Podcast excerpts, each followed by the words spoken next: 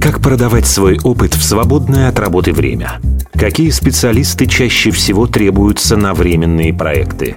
И сколько зарабатывают приглашенные эксперты?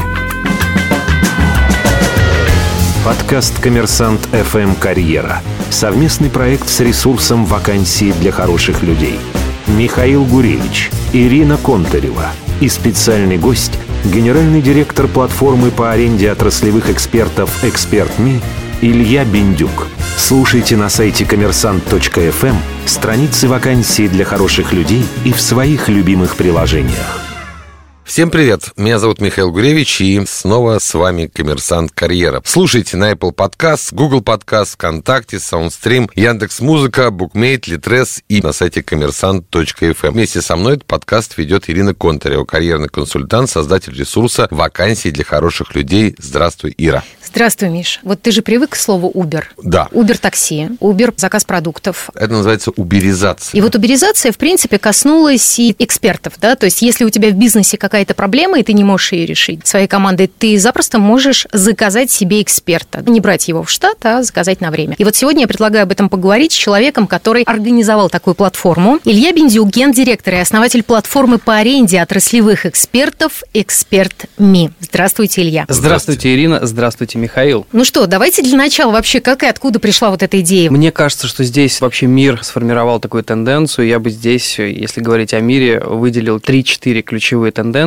Первое, естественно, вообще, что происходит в компаниях в последнее время, и явная тенденция внутри компании – это постоянные изменения. Постоянно бег, нужно еще быстрее, экономика растет, технологии меняются, нужно постоянно меняться. И вот внутри компании все больше и больше появляется проектных задач, появляется задач на изменения, не на поддержку традиционного бизнеса процессов, а задач на то, чтобы делать что-то новое, подключать новые рынки, новых клиентов, меняться. Ребята, давайте быстрее. И поэтому мы видим, что на руководителей функциональных, на, не знаю, на топов, на средний менеджмент все больше приходит задач, которые не всегда попадают под их квалификацию. И они думают, боже, что мне теперь делать? Мне сказали сделать новую IT-платформу для клиента, а я вообще никогда не делал IT-платформу, ведь я просто продажник. Соответственно, это вот первая тенденция. Вторая – это, как вы сказали, уберизация шеринг экономика вообще, я смотрю, и машинами стали делиться, домашними животными, вообще чем угодно. И да, это пришло к тому, что люди могут обмениваться знаниями. Кстати, наш американский конкурент GLG, они говорят, что мы лидирующая платформа по передаче знаний. И там третий... Они про себя говорят. Да, про себя. У них так на главной странице написано, что они трансформируют передачу знаний, делают ее там доступной, организуют по-новому и так далее. И, соответственно, третья, четвертая тенденция я бы назвал открытость экспертов и коммуникация развитая. Есть Facebook, интернет. Все чаще мы видим в Фейсбуке, просят рекомендовать коллегу, помочь с каким-то вопросом, звонят в WhatsApp, делают это активно. Соответственно, люди открываются, и в корпоративном мире зачастую экспертам тяжело, ввиду всяких проволочек, реализовывать себя, и они всегда рады решить какую-то стороннюю задачку, интересную, классную. Поэтому вот это внешние факторы. А внутри вообще идея появилась не у меня, а у меня когда-то были там со мной вместе в начале ребята выходцы из большой четверки консалтинговой. Они последовали за мировым трендом фриланс, консалтинга и стали просто консультировать клиентов. Ну, то есть посмотрели, что есть на Западе, решили повторить здесь. Вот это, кстати, очень, с одной стороны, распространенный опыт, да, мы называем это копикэт, вроде угу. бы, да, но с другой стороны, всегда есть некоторые нюансы. Ну, самый известный копикэт в России, это, конечно, ВКонтакте, которые посмотрели на Facebook и сделали нечто подобное. Однако, если мы будем сравнивать на логику вообще поведения пользователей, например, ВКонтакта и Facebook, это абсолютно разные поведенческие модели. Даже время, которое они проводят на этих ресурсах, они тратят по-разному. То есть, если на Фейсбуке они делятся фотографиями и, собственно говоря, пишут посты, то на ВКонтакте до недавнего времени люди в основном слушали музыку и смотрели фильмы, да, и, казалось бы, похожий дизайн, похожий интерфейс, похоже вообще все практически. Но люди пользуются по-другому, и назвать это копикэтом уже не поднимается рука. Это уже, в принципе, два разных ресурса, все еще находящихся в одной нише, да, то есть социальных сетей. Вот в вашем случае, насколько вы взяли американский пример для себя за 100% и повторили его, или же есть какие-то наши отечественные особенности, и эм, сегодня, например, уже нельзя сказать, что вы полная копия? Или все-таки полная копия? Нет, точно не полная копия. Я здесь разделю мировые наши аналоги на два стрима. Первый – это консалтинг, консалтинговые, это платформы бывших консультантов, где они, как фрилансеры, оказывают услуги. Здесь есть примеры в Англии, в Австралии, там Эксперт 360, Talmix и другие. И есть э, экспертные платформы, точнее платформы, которые ставят акцент на отраслевой экспертизе, то есть на людях из бизнеса, на сотрудниках, действующих или бывших из бизнеса. И здесь мы как раз сделали акцент. Мы начинали с фриланс-консалтинга в 2014 году, но в России эта тема точно не зашла, потому что нам клиенты говорили, ребята, мы хотим, если заказать хорошую компанию, мы ее и закажем. Фрилансеры нам не нужны. А сам я из бизнеса. Я работал в корпорации нефтехимии, я думаю, ну я же не консалтер, а на меня спрос есть. Действительно были запросы там, я из закупок на закупщика, на построение системы. И мы стали делать экспертную платформу и говорить, что мы будем собирать экспертов и только на этом специализироваться. И как раз все американцы, американские аналоги, другие, они то консалтеры, то эксперты, то что угодно. Мы все-таки сказали, что будем делать таких бизнес-людей, собирать, верифицировать их опыт и так далее. Плюс, вспоминаю тоже Facebook и там слова Цукерберга, он когда стартовал, он говорил, что супер важно, я на это обращал внимание, на верификацию каждого пользователя. У него была концепция, что будут студенты там супер крутых вузов собираться. И это сработало. Facebook, мне кажется, и в Америке по сидению, в России это такая интересная площадка, соцсеть, где можно и карьеру построить, и обмениваться контактами. Но это в России скорее все-таки. Это наш такой угу. русский метод использования социальных сетей. Мы все в одном. У нас такой микс. Американцы в этом отношении куда более упорядочены. У них вот есть LinkedIn для карьеры, а там сказали студенты, и все, и сидят студенты. Да, то есть они, у них вот как-то это разделено, у нас все вместе в куче, и действительно у тебя в Facebook приходят и коммерческие предложения, и карьерные, и просто какие-то старые друзья вдруг тебя находят. А, и все-таки давайте попробуем, я думаю, многим будет полезно. На каком моменте берется сначала один к одному, а потом уже добавляется своими мыслями? Вот как вот происходит вот это отделение от оригинала, на который ты ориентируешься? Интересный вопрос, и я сейчас копаюсь, думаю, как произошло это у нас на самом деле у нас точно сыграл важную роль клиент. И когда мы переквалифицировались, сказали, у нас будут отраслевые эксперты из бизнеса, я подумал, кому это интересно и нужно, и понял, что это консалтинговые компании. Надо прийти к ним и предлагать экспертов. И они сказали, да, это классно, здорово, давайте мы будем на наши там отдельные кусочки задачи привлекать таких ребят. И стали активно запрашивать супер каких-то глубоких технологов в алюминиевом производстве, а специалистов по цифровизации, но какой-то маленькой точечной задачи вот здесь и здесь. И да, мы подумали, это здорово, то есть нужно копить таких узких специалистов, правильно описывать их навыки, ключевой функционал, и на них есть спрос. Вот так у нас получилось. То есть в России есть больше спрос именно такие на узкие моменты, да? То есть... Ну. Я думаю, что это и в мире, и туда течет главная тенденция, что генералистов много, они делают много задач, управляют бизнесами всем, но часто задачи появляются очень маленькие, узкие, и нужны вот суперквалифицированные ребята именно в этом вопросе. Хорошо, а с точки зрения монетизации, вот с точки точки зрения, как вообще происходит процесс оплаты услуг, это похоже на Америку у нас или нет? Конечно, похоже. И здесь действительно нельзя говорить, что мы не взяли пример. Э, мы, кстати, придумали эту идею, и только потом, как это в плохом бизнесе бывает, только потом я стал смотреть, а есть ли аналоги, а что вообще происходит, и увидел, какие мастодонты в Америке, что им по 20 лет, что у них успешный бизнес. Финансы у нас похожи. Основная часть – это затраты на эксперта, то есть ценообразование всегда идет от эксперта, он анализирует задачу, говорит, да, у меня есть навык, опыт реализации такой проектной задачи. Моя услуга займет месяц по времени будет стоить X. Мы прибавим к этой сумме налоги, потому что все эксперты, они не ИП, не самозанятые, хотя бывают. И там большие налоги в России. Вот, кстати, на международных рынках другие налоги, и им бывает продавать в Россию гораздо выгоднее, они могут выгоднее, чем мы. И, соответственно, дальше добавляем нашу комиссию, и вот в 100% примерно так, составляющие две. Эксперты его налоги и мы. А вы налоговый агент для эксперта, да, по сути. Да.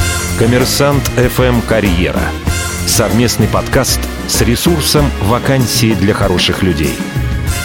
Слушайте, Илья, а как все-таки эксперты попадают к вам в базу, но самое главное, как вы их проверяете, да, вот их навыки, компетенции, как это проходит? Сейчас уже мы имеем большую волну добавления к нам экспертов. У нас есть там отдельная на платформе вкладка, это заявки от экспертов, и все больше и больше. У нас отдельная команда занимается верификацией, они честно не успевают, либо успевают, но видят, что поток вот большой, все хотят, всем интересно, это здорово. И что мы делаем? Мы на самом деле создали такую трехуровневую трехуровневую систему или трехэтапную. И первый этап, он достаточно традиционный, это такой executive search, рекрутмент. Мы проводим очное или скайп-интервью с экспертом, но строим его немножко по-особенному. Нам не интересно обычный, не обычный, а традиционный подход к резюме, сколько у тебя подчиненных, какой у тебя департамент, сколько лет ты работал. Это тоже интересно, но второстепенно. Мы говорим, эксперт, какие у тебя ключевые навыки и скиллы? Вот что ты себе представляешь, какие продукты, решения ты выдаешь? Как правило, хороший эксперт там выдает ну, не более трех-пяти продуктов. И я вот делаю вот это, вот в этом я силен. Мы говорим, окей. И дальше мы идем через весь его опыт. Нам больше всего интересны последние 10 лет, потому что, конечно, все, что там до 10 начинает устаревать. И мы в его опыте отыскиваем подтверждение этой функции, этого навыка, что да, он такой проект делал, это был масштабный, интересный проект. Его роль была руководитель проекта, либо какая-то центральная роль. И мы, на самом деле, начинаем живо интересоваться, нам всегда интересно, интересно, а как вы это делали, что и где. И вот на этом интервью уже многие эксперты спотыкаются, и мы видим, что окей, значит, наверное, у него роль была не центральная, или он что-то приукрашивает и так далее. И вот мы примерно вывели, что там эксперты, на которых есть хороший спрос, они от трех лет в индустрии, они реализуют проектные задачи, то есть это, наверное, от начальника отдела или менеджера, то есть это не просто какая-то линейная деятельность, а это всегда какое-то изменение. Это люди с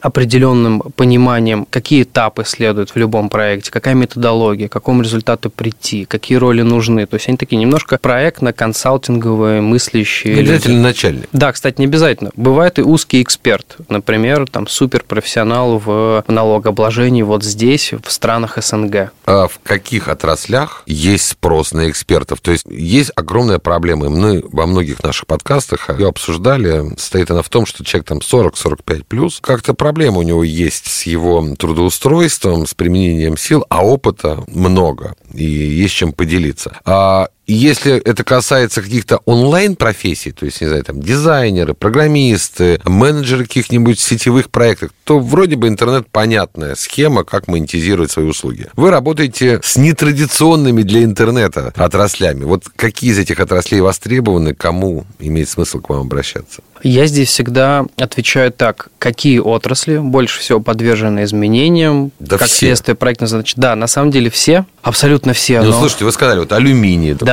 Налогообложение. Да, но эта вот... функция, она про все отрасли. Но здесь я, как всегда говорю, что какие-то лидирующие отрасли, свойственные Давайте России, добывающие отрасли, конечно, они меняются, конечно, нужны эксперты. Нефтегаз, нефтехимия, металлургия, угольная промышленность. Да, мы их берем, есть. Дальше. Сектор IT, конечно, да, там много проектов, изменений, это интересно. Строительство. В России строительство меняется всегда, и сейчас такой, может быть, даже пик. Да, в стройке нужно много экспертов, запросы есть. Электронная коммерция, конечно. Вообще ритейл, торговля. Большие любители позаказывать экспертов. И там, мне кажется, больше всего нужны как раз цифровые технологии, разные модели, алгоритмы и так далее. Что еще? Образование, интернет в том числе. Вспомните прям вот пару кейсов, кого у вас заказывают заказывали каких экспертов, чтобы мы поняли? Это была большая аналитика, я думаю, оценивали какого-то игрока рынка, и у нас заказывали прям собственников или основателей онлайн стартапов и онлайн бизнеса в сфере образования и спрашивали вообще тенденции, куда все идет, какой рынок в России, как он поделен, какие в будущем миллиарды нас ждут, а что в мире. И это был такой интересный проект. Мы заказывали, мне кажется, почти всех известных ребят с рынка онлайн-образования. В том числе мы брали традиционные университеты, высшей школы экономики, МГУ, профессуру оттуда, спрашивали, что думают они. Это было такое масштабное вовлечение. То есть это у вас был такой комплексный эксперт? Несколько, не один? Да, да, это там наша любимая тема, когда один заказчик говорит, а мы можем одновременно вот 10. И я всех Это как фокус-группы получаются, что ли? Да, только фокус-группы с узкими высококвалифицированными экспертами. А сельское хозяйство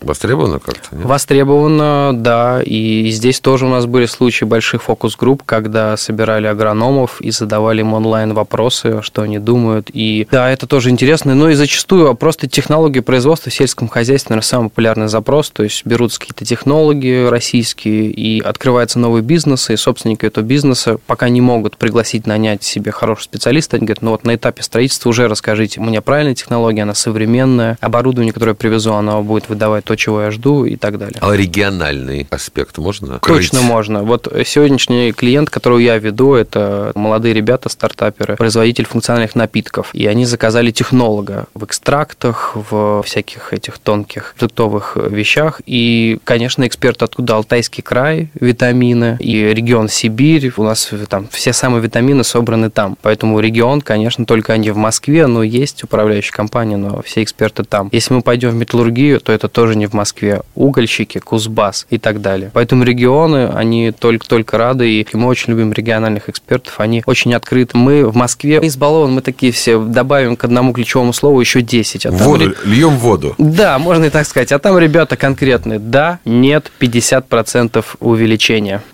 Прям захотелось эксперта себе почему-то. Регионального, хорошего. Слушайте, Илья, да, по регионам вроде все, да? Ты, ты все, что да, хотел, да, узнал. Да. Вы рассказали только про первый этап, когда вы проверяете эксперта. Что дальше? Второй этап расскажу. И, кстати, пользуясь случаем, скажу, что мы всегда ждем, приветствуем талантливых экспертов. Мы всегда открыты. Мы даже думали, какие-то продюсеры, не знаю, Макс Фадеев, Тимати, собирать какие-то кастинги, говорить, ребята, если у вас есть идеи, как менять вашу технологию, отрасль, приходите, мы будем только рады. Ну, TED стайл такой вам нужно Да, проводить. да, да, надо этим заняться точно. Второй этап какой у нас? Это алгоритм, который мы сами придумали, создали внутри нашей платформы. Простыми словами, что это за алгоритм? Когда клиент создает задачу или проект у нас, наша платформа анализирует задачи, которые писал клиент, ожидаемый результат и требования к эксперту. Вот там три основных поля. Дальше он переходит на экспертную базу и анализирует опыт эксперта, смотрит, какие проекты он делал, каких результатов он достигал, и векторы в одном и в другом случае наиболее, которые совпадают, приближены друг к другу, и дают нам ответ, что наиболее релевантный эксперт – это вот этот эксперт, он это уже делал. И это наш второй алгоритм. У нас всегда клиент получает отранжированный список экспертов, то есть он видит, что больше всего платформа, а вероятнее всего, она рекомендует этого эксперта или там вот эти топ-3. И вот. он уже выбирает из них. Да, он может общаться со всеми, может выбрать даже не первого. Ему понравится там по софт-скиллам больше энергетика, понравится какой-то там третий, четвертый. А эксперт. напрямую они не пытаются к ним обратиться, к этим экспертам, минуя Они вас? напрямую обращаются, но через нас. Да, через платформу. Ну, в смысле, общение всегда напрямую, но у нас такая защита. Экспертам с нами очень интересно всем. Поэтому эксперты всегда говорят, ребята, действуй через экспертами, потому что экспертам с нами очень интересно. Клиент может захотеть напрямую все что угодно, но эксперты, наверное, от нас редко отказываются. Ценообразование каким образом происходит? Ну, помимо налогов, там, э, вашей комиссии, вы говорите, что сам эксперт назначает себе цену. Да, и здесь мы их приучаем мыслить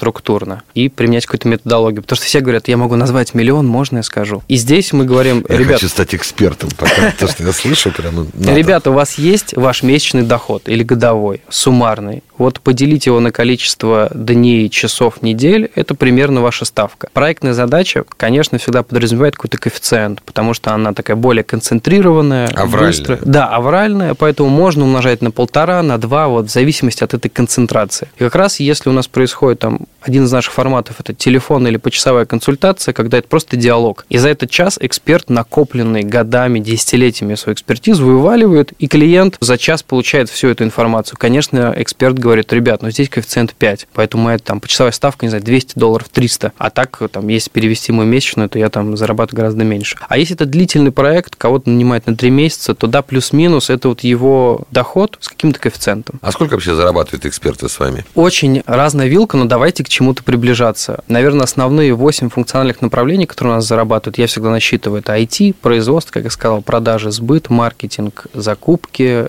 управление персоналом и финансы. И выше руководство, конечно же. Самая большая ставка, вот у нас там три формата, почасовая консультация, частичное вовлечение, проектная команда. В почасовом формате, когда поговорить, ответить четко на вопросы, конечно, больше всего зарабатывает выше руководство, они могут зарабатывать от 10 тысяч рублей в час до бесконечности. Самая большая ставка у вас была какая?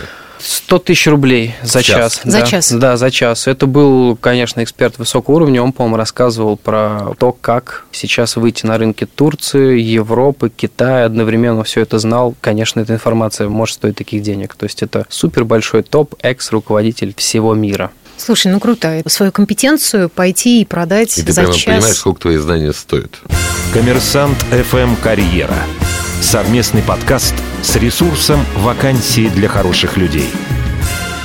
Слушайте, а были какие-то неожиданные, необычные запросы, ну, которые вы запомнили, ну, вот прям долго вы искали ну, экспертов? Ну, не смогли реализовать, например. Ну, не смогли. У нас точно насчитывается проектов 5, которые эксперт мне не закрыла, и это наша боль, мы всегда вспоминаем. И здесь я приведу такой обобщенный пример без деталей, потому что, во-первых, у нас почти все проекты конфиденциальны, но в чем проблема? Это был запрос на очень узком рынке, например, крабовое хозяйство, и запрашивал большой игрок крабового рынка. И он говорил, мне нужен вот эксперт с того же рынка, но вот с такой-то функциональностью у меня таких нет. И эксперт с этого же рынка, он говорит, я не могу консультировать, это прямой конфликт интересов, конечно, никак. И мы обыскались, пытались как-то согласовать другие вопросы хоть как-то, и в итоге ничего не получилось. Тут скорее не мы не можем найти, а вот характер запроса такой, что вас никто не проконсультирует. А бывает, что к вам приходят, говорят, хотим Васю Пупкина? Конкретного прям человека? Да. Могут прийти, да. И, и вы будете искать? Да, но Вася Пупкин чаще всего у нас есть, или есть его коллеги, мы быстро соберем рекомендации и найдем его. А поиск клиентов, я так понимаю, что это уже на вас. То есть, если эксперты в основном приходят в систему сами,